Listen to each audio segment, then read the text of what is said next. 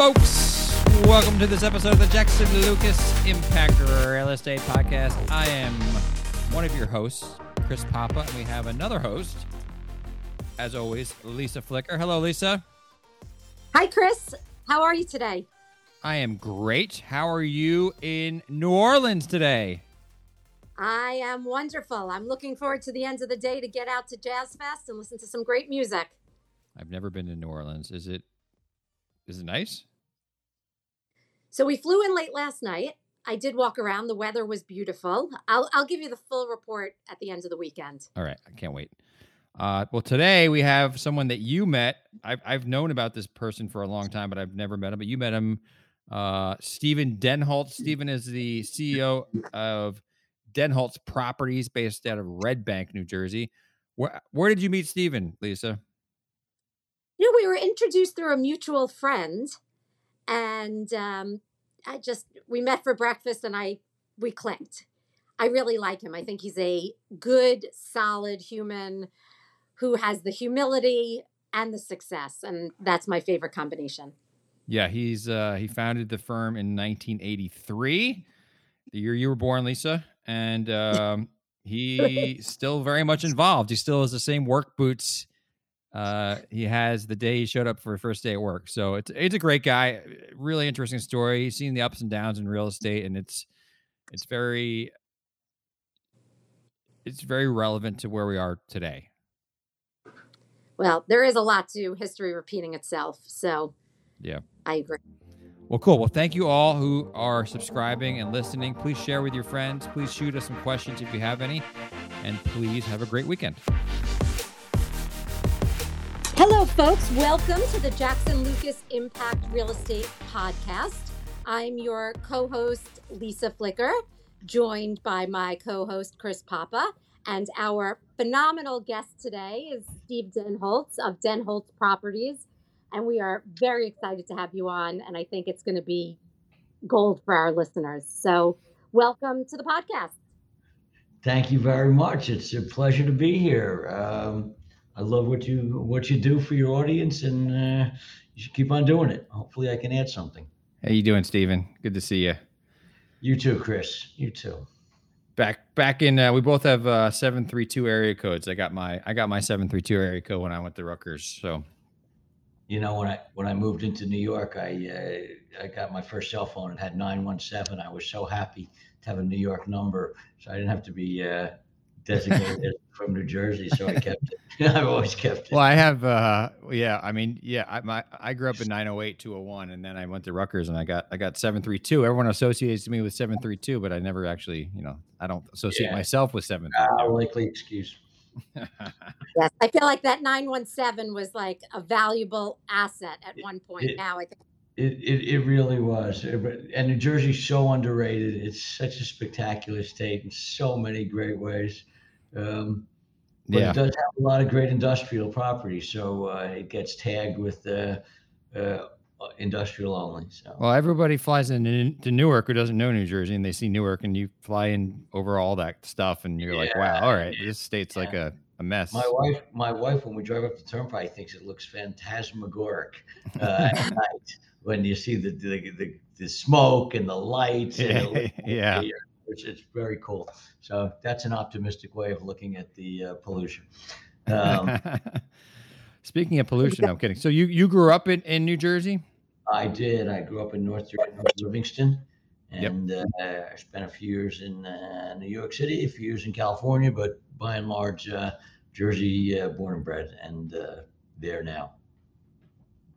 And has real estate always been a passion of yours? Well, I grew up in a real estate family, and so I heard it around the uh, dinner table. I uh, went to law school, practiced for a few years, and uh, said that's enough. Uh, this law stuff is uh, doesn't suit my brain. And uh, my father was not sure what he wanted to do next, and um, that was at the beginning of the office building boom. Uh, which I saw through the first cycle, and now I'm seeing through the uh, the second disastrous uh, office cycle in my life. Well, take take us through the first uh, cycle. How did what did that look like? In the first cycle, it was fascinating. No one had built speculative office buildings, uh, really. corporate uh, corporations built their own buildings, but uh, people were still working. Was that right? Yeah. Uh, there were very few speculative office buildings by the early 80s. There were some from the 70s. I'm not saying there were zero, but in the early 80s, uh, every town wanted uh, office buildings because A, they were generally located on the outskirts of town. Mm. Uh, B, they had tremendous ratables. C, they had no school impact. Uh, and D, they really provided no services other than a fire inspection uh, once or twice a year, and uh, they added to the garbage collections a little bit. So uh, it was very easy to get uh, permits and approvals. The value per square foot was very high. Uh, the demand seemed to be endless.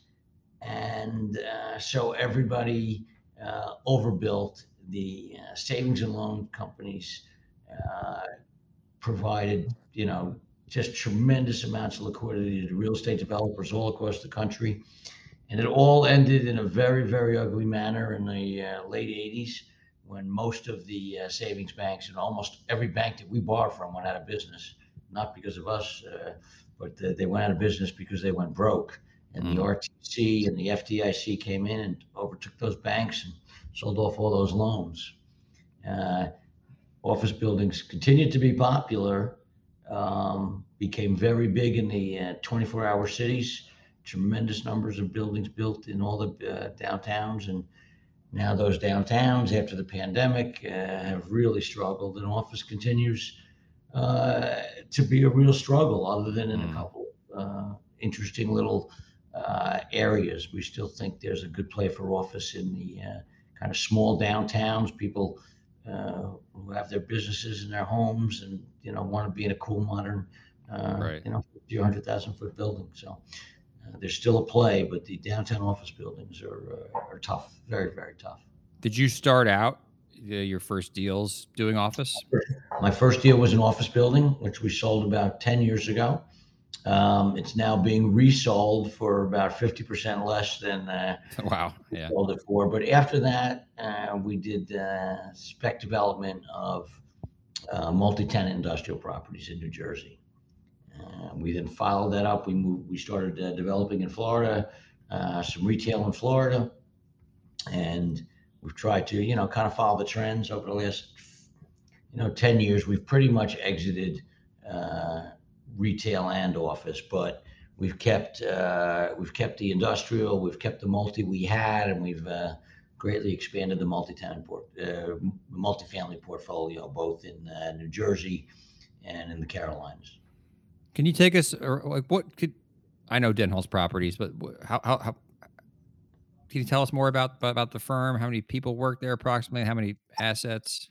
I won't tell you about the days when we were three people and I was uh, deep in the We want to hear that too, but like, I start, I started in the mud. The first day I showed up from work, uh, you know, I was working with my father. We had a 70 year old super. So I'm, I'm getting there myself. And he looked at me and he goes, Well, at least you came in work boots. Normally the boss's sons, you know. So I, uh, I had all that, but uh, uh, he built he built the office building. I did all the buying and all the numbers work, and um, and it was fun. Today we're about hundred people. Uh, we're based in Red Bank. We have uh, maybe fifty or sixty assets. Uh, you know, five six million square feet of space. Uh, we're focused on the development of multifamily buildings in New Jersey and in the Southeast, and in the acquisition and uh, ground up development of multi-tenant industrial properties in the same markets. Um, you know, fully built out organization. I don't do a lot of the stuff I used to do, um, which I miss most of it because I like being in the mud and Mm. the details. Uh, but I'm still very involved in the design, uh, concept planning, uh, and the strategic direction of what we do.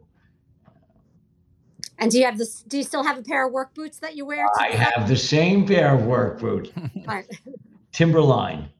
Yeah. Uh, Timberlake, Tim, Timberlake or Timberline? Which were they? The yellow uh, Timberland. Oh, Timberland. Timber- Timberland. Timberland. I still got the same pair. Uh, I they got you covered on the fashion end. uh, So take Yeah. us through. So you three people. Your father was doing this. It sounds like. my father Um, was, uh, really between things, and we started up to do this one building. Uh, I was tired of uh, uh, the law, tired of worrying about everybody else who wasn't worried about me. I figured if I'm going to worry, let me worry about myself. Uh, and uh, that selfish attitude, I guess, kind of helped.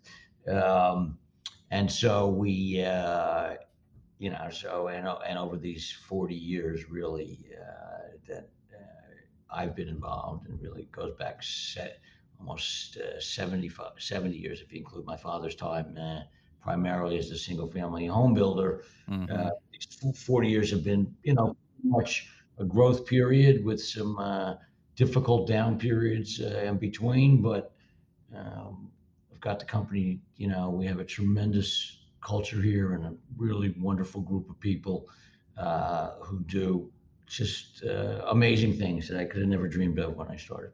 My my grandfather was a single family home builder, and then uh, my uncle was like, "Why does he keep selling all the assets?" And so, you know what I mean? Like, so he, he decided to build apartment buildings mainly and hold on to them. Did you see that too? Is that was or was that kind of yeah, just accidental? I, I, I, wanted to and build for investment. I had seen, I'd spent my whole life watching the ups and downs of uh, single family home building, and even as a young man, I saw uh, it's it's it's just tough. And today, you know, the capitalization that's required to be a home builder uh, is is spectacular, even for a single job. Although the home builders have figured out a better way, they don't own their land anymore until they're ready to build, uh, and then they take their land down one lot at a time. They've uh, hmm. they've taken that uh, land and the heavy carry costs associated with land off their balance sheet, and uh, they've transferred that risk and upside to, you know, private guys who want to be in the land development business, but not the home building business. I'm sure that was an expensive lesson for them to learn, but well, kudos to them for learning it. It basically broke Hovnanian, broke most of the home builders at one time or the other.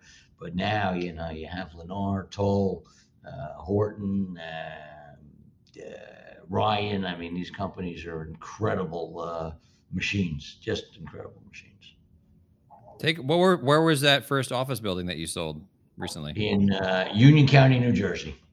Nice. Union County, New Jersey. Do you remember? Were you scared to buy it? Was it like a lot of trepidation? We built it. We built oh, we it. built it. Okay. I, I, was a kid. I figured, uh, you know, of course it's going to work out. Uh, right, right. You didn't know any better, of course. It's going to work out. What do you mean? We're doing it, right? Um, it was a great learning experience. I really, I didn't even know what a pipe was. Uh, you know, different size pipes. Why do you need different size pipes? Well, we have electric pipes and we conduit for electric, and we have storm sewer. We got the whole thing. So, uh, anybody who wants to be in real estate business should definitely uh, get involved with uh, one development job at one point. You see it and start to finish. It's amazing what you can learn. Amazing. What are some of the biggest lessons you have learned over your career? Well, the learn the lessons I learned are all uh, life lessons more than they're real estate lessons, but they're transferable to real estate or transferable from real estate to life. Uh, I always start off when, with lessons with uh, the RTC. When the RTC came around, we were uh, my father and I were on a couple hundred million dollars of personal guarantees, and um, all of our banks were failing, and all of our projects were struggling, and uh, and I couldn't sleep. Um, and one day I woke up, and for some reason I came to work, and I said, you know what? We're going to figure out what's going to be next. And once I started looking forward and realizing that the adversity uh, was really an opportunity, uh, and I've carried that with me all my life. Uh, whenever I get down, uh, it's because you know, I'm worried about things that I don't need to worry about, and I'm not thinking about the answers that I do need to uh, be thinking about. I, you know, the story that I like when people tell me it says, you know, if you have uh, a uh, hundred million dollars, but you're losing a million dollars uh, a year, you feel terrible. if you only have a thousand dollars, but uh, the next week you have twelve hundred dollars, you feel great because it's all the direction that you're moving. So the most important thing is when you're sliding down to find a way to turn yourself to be moving up. Mm-hmm. I love that, and I also feel like when I talk to people and they're on their career paths, they it sometimes you it doesn't it's not linear right? It's not that you're going to keep moving up every day and you're going to feel that progress. So i love you know what you said adversity is an opportunity. Being able to look at it i tell people you know reframe. It's not i have to do this but i get to do it. And i feel like that's, that's beautiful. you know that I, I, love what you're saying. Give me the chills. I love that. Love.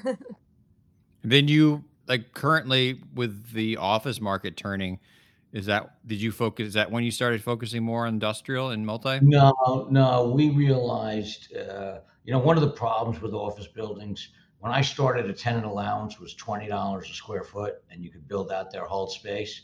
Now we're just building out a space for UBS, two hundred and fifty dollars a square foot, and I'm telling you, it's nice, but it's not, uh, it's not uh, gilded uh, all, all the way around.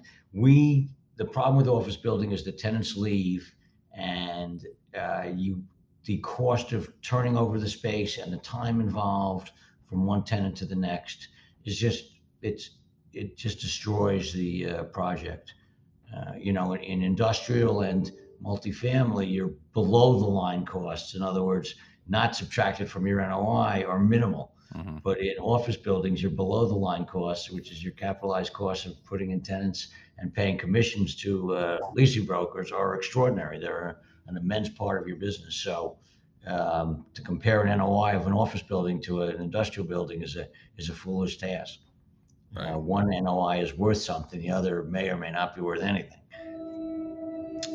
So no, so we uh, we've been uh, on this. You know, we've always had multi-tenant industrial the entire time I'm in the business.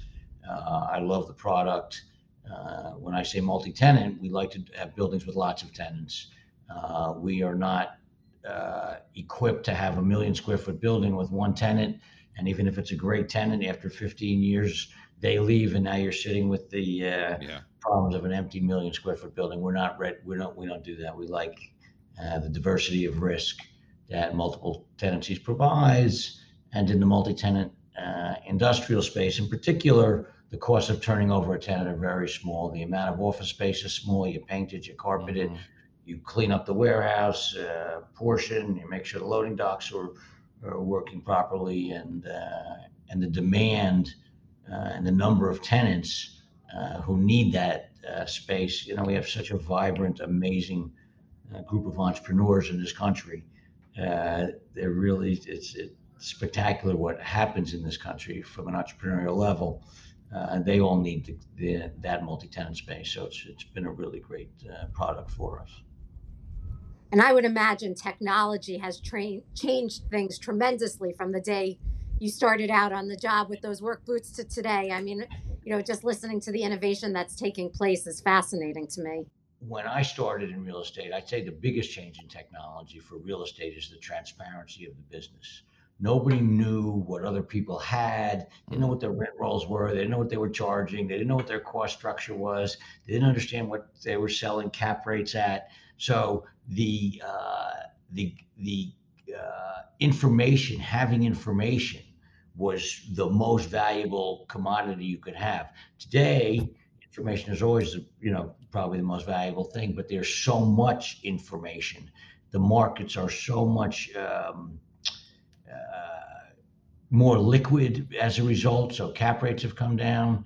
Um, real estate's a much uh, more important asset in every portfolio manager's uh, portfolio today. It's um, you know it's, it's just a much better asset class because everything's been standardized. The documentation's been standardized.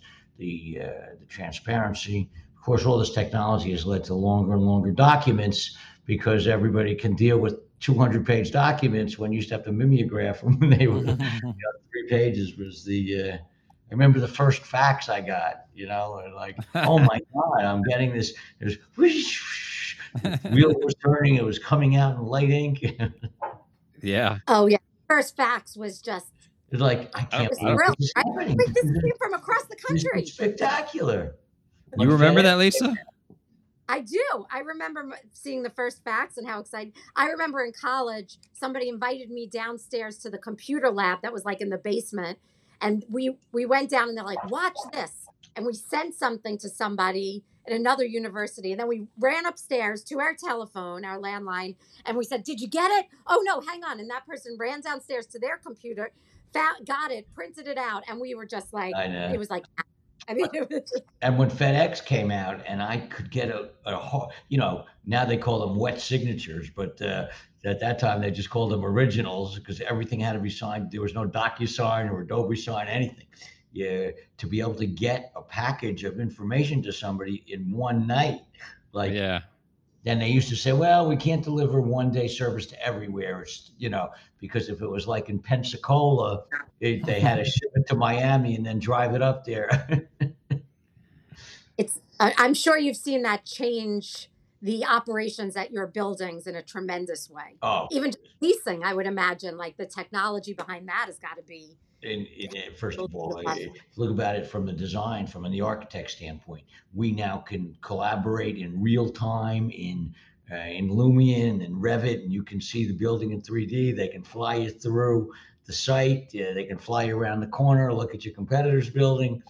Uh, it's uh, in every in every aspect. Uh, technology just makes it it, it, it it's just great. The ability to communicate is uh, tremendous. Just tremendous the real yeah i mean real estate's become uh, you were saying much more of a uh, institutional asset class now and you know back in the day it was kind of just written on a napkin type of thing. It, it, it, really was but although i still believe if you can't write it on a napkin you shouldn't do the deal.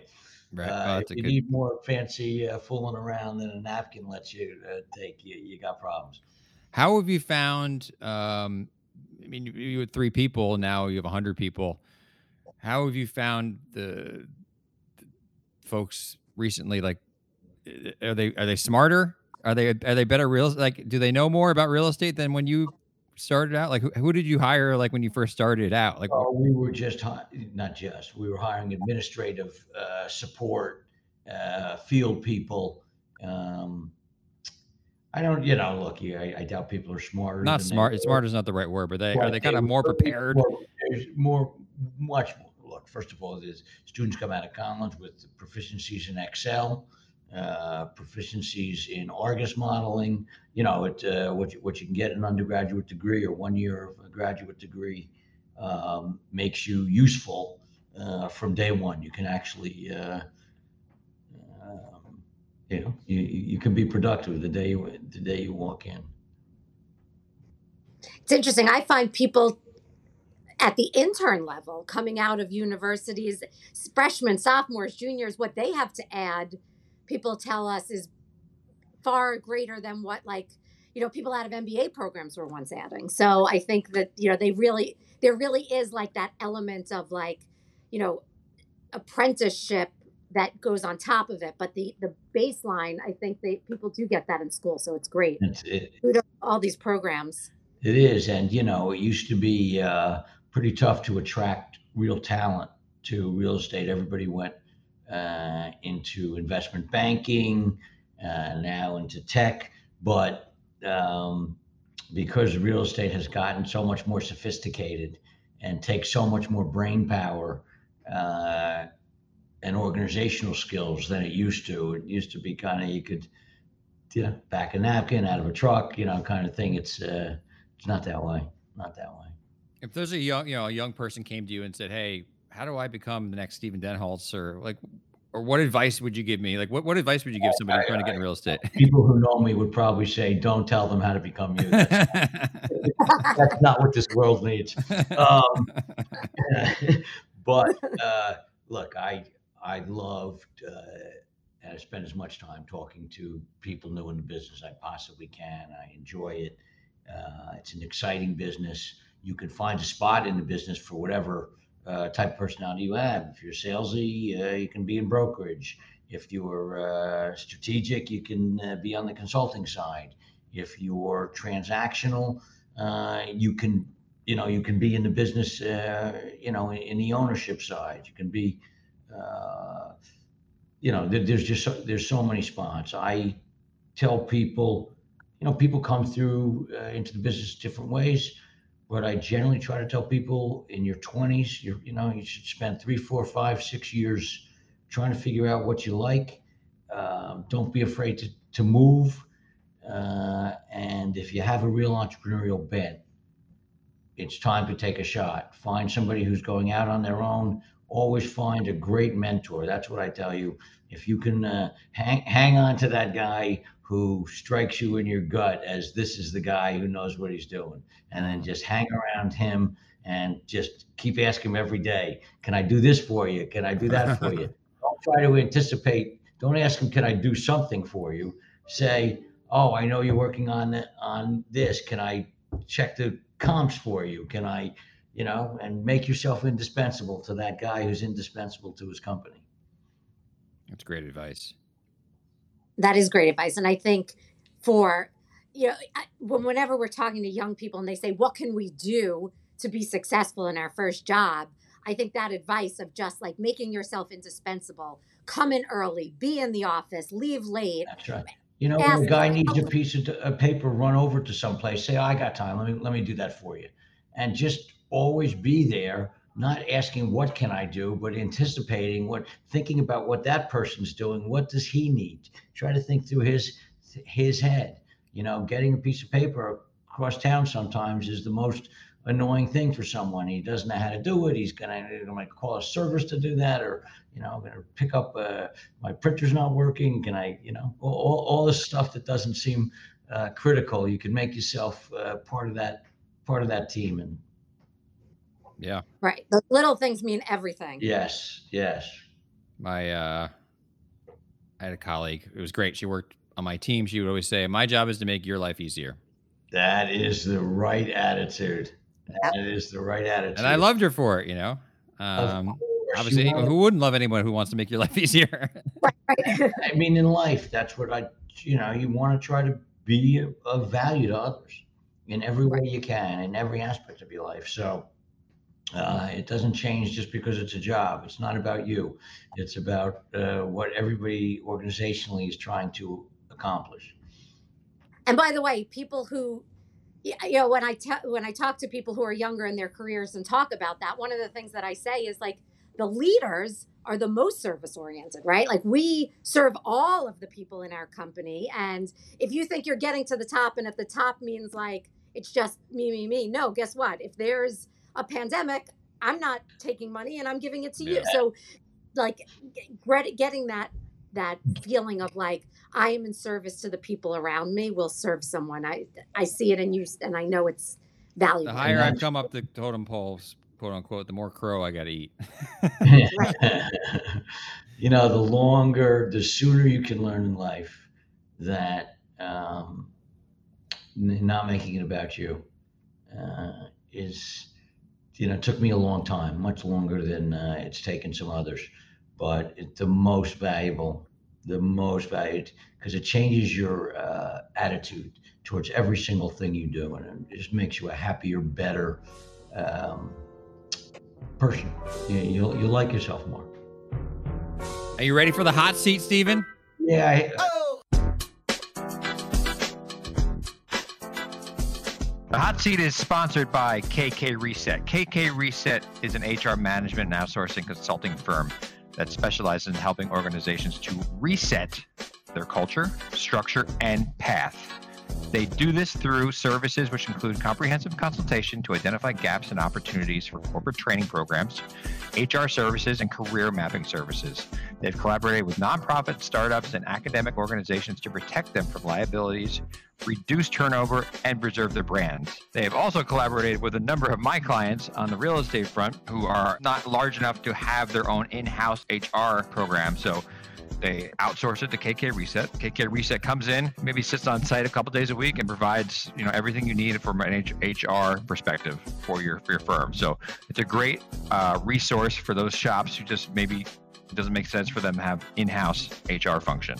Um, so please check them out at kkreset.com. K K R E S E T.com. So this is a hot seat. Do you have a book or podcast recommendation? I listen to some of the standard ones. I listen to Joe Rogan. Uh, I read a lot of spiritual books. I uh, highly rec- recommend Eckhart Tolle to anybody who oh, has yeah. the Power, Power of Now. now. Uh, and one of the great one of the great books of uh, of our times. I listen. Uh, my friend John Schultz now has a podcast. uh, on um, uh, the myth of the overnight success. So I like to Oh, okay. uh, promote John's podcast. He does a, he does a good job. I listen to Tim Ferriss. I started listening to uh, Andrew Huberman. I read a lot. I read mostly. Uh, I read history a lot, and I read spiritually a lot. And I've kind of lost my interest in fiction. Uh, the great fiction is too difficult for me, and the other fiction is too boring for me. So, I like a lot of spiritual books too. Same here. Same here. Um, so tell us. Obviously, you've done a tremendous amount of transacting in, through your career. Tell us about your most memorable deal. my most memorable deal. How, do I have two minutes to tell the story? That You have as probably many two. My, my most memorable deal is we built a shopping center across the street from an A and P shopping center. We had Wegmans coming to our shopping Ooh. center. We were one inch from signing the lease. We got a call from A and P that they were going to delay our approvals for years, and we knew they had a, the ability to do that. And we said, "What do you want?" And they said, "Well, we'll take the Wegman space and we'll move across the street to you." So we signed the lease with them, and you would think that was the end of the story. But then what happened was uh, that um, the owner of where they were found out that they were leaving, and all of their tenants had co-tenancy clauses, which would allow them to stop paying rent if the supermarket shut Uh-oh. down. And they were in the middle of trying to sell the shopping center. So we got 30% off the shopping center price by buying their shopping center without an A and P in it. Then we convinced A and P to stay where they were. We told them we would put a restrictive covenant on our land so that they could never have a competing supermarket against them. And we had uh, the perfect scenario. So, uh, the- what there happened to was- That's a- Wegmans? Where'd Wegmans go? They're fine. Poor Right. Bobby Wegman will never speak to me again, and it was one of the worst things that I ever did in business, uh, in a way. But uh, you know, I couldn't afford to wait three years uh, Yeah. to get an approval. I called them a number of times. He's had, they're actually a spectacular uh, company, and they did find a spot about seven miles south. Uh, My mother loves Wegmans. Yeah, yeah, easy to love, easy to love. That, and I'm sure great in story. his heart they understand. So tell us, obviously, we know because we're doing some work with you, but when you go out to hire people, is there something in particular, a character trait or something that you're looking for? Do you have a go to question that you ask on the interview? How does that process usually go? So, first of all, the thing that I've learned about HR, it's that's your company stands and falls on its HR. You can forget about all the rest. Uh, is get me a group of talented people that are committed, uh, that have personality, want to work together as a team. You can accomplish anything. Without it, you might as well uh, you might as well not get started. And it took me a long time to realize how much talent was out there. Uh, my day to day is uh, you know, the, the things that we're looking for now, Lisa, together uh, are at the highest level. And uh, so I'm, I'm deeply involved. I look for someone first. If they're not a cultural fit, I, I don't go any further than that. Um, I need someone who's going to be upbeat and not a black cloud and going to look for solutions. And, you know, eh, so that, that's the, that's the, uh, that, that's the key uh, element of, of any hire. The rest, uh, people can be talented in many different ways. Some are thoughtful, some are quick, some are uh, aggressive, some are, you know, uh, more concerned. You know, all of the different things that people can have can be of value.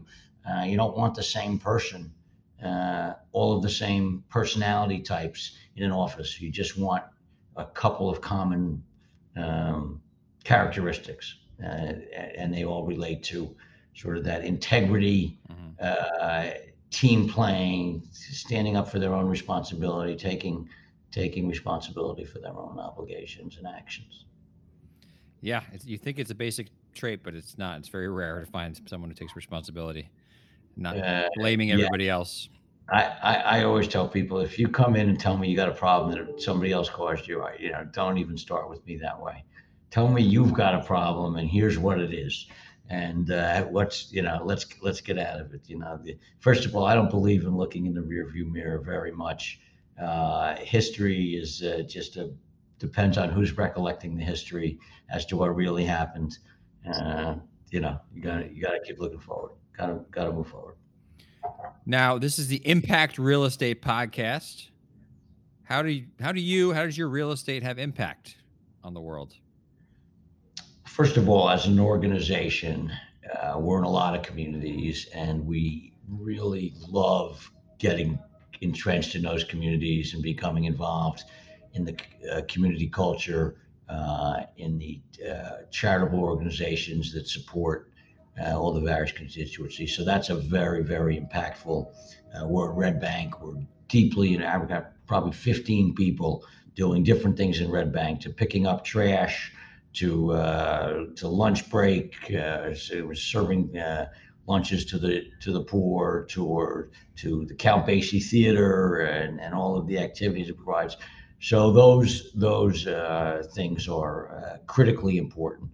We also try to make communities out of every one of our assets, even if they're not um, multifamily, but if they're any kind of multi-tenants, we like our tenants to meet each other. We like to uh, uh, be there for them. We like to proactively uh, help them grow. I've, you know, we deal with a lot of small businesses. We probably have uh, 500 to 1,000 small businesses as tenants, and uh, we try to watching them grow. Sometimes it's spectacular. It's, you know, I've seen companies grow from 5,000 square feet to a billion dollars uh, in a 10, 15 year period. So uh, it's impactful. If you're trying to provide a, uh, uh an ecologically, um, uh, environmentally uh, positive atmosphere, clean buildings, clean air, lots of activities. And that, you know that's what we're trying to do. Uh, no potholes uh, in your uh, in your tenancy, and no potholes in our parking lots. Love it. Love it. You take all the things you learn on the Huberman Lab about how to help with longevity, put those into the building. I was just listening to Huberman. You know, a guy in my office was telling me about Huberman. I go, you know, you're smarter than me. You I don't know who Huberman is. Andrew Huberman is a uh, Stanford uh, doctor and uh, I think a physicist as well. Oh, somebody was telling so, me about that. Was that you, Lisa? Uh, very impressive guy. Very impressive. Nice personality, also. I'm going to send his podcast to you, Chris. He's please, amazing. Please do. Except he ruined my life because he made this recommendation that people should be doing these cold plunges. Mm. So one day I come home and my husband bought this like giant cold plunge thing, and I'm like, oh, so now we're doing this. Okay. I'll do it. Um, sure, you would.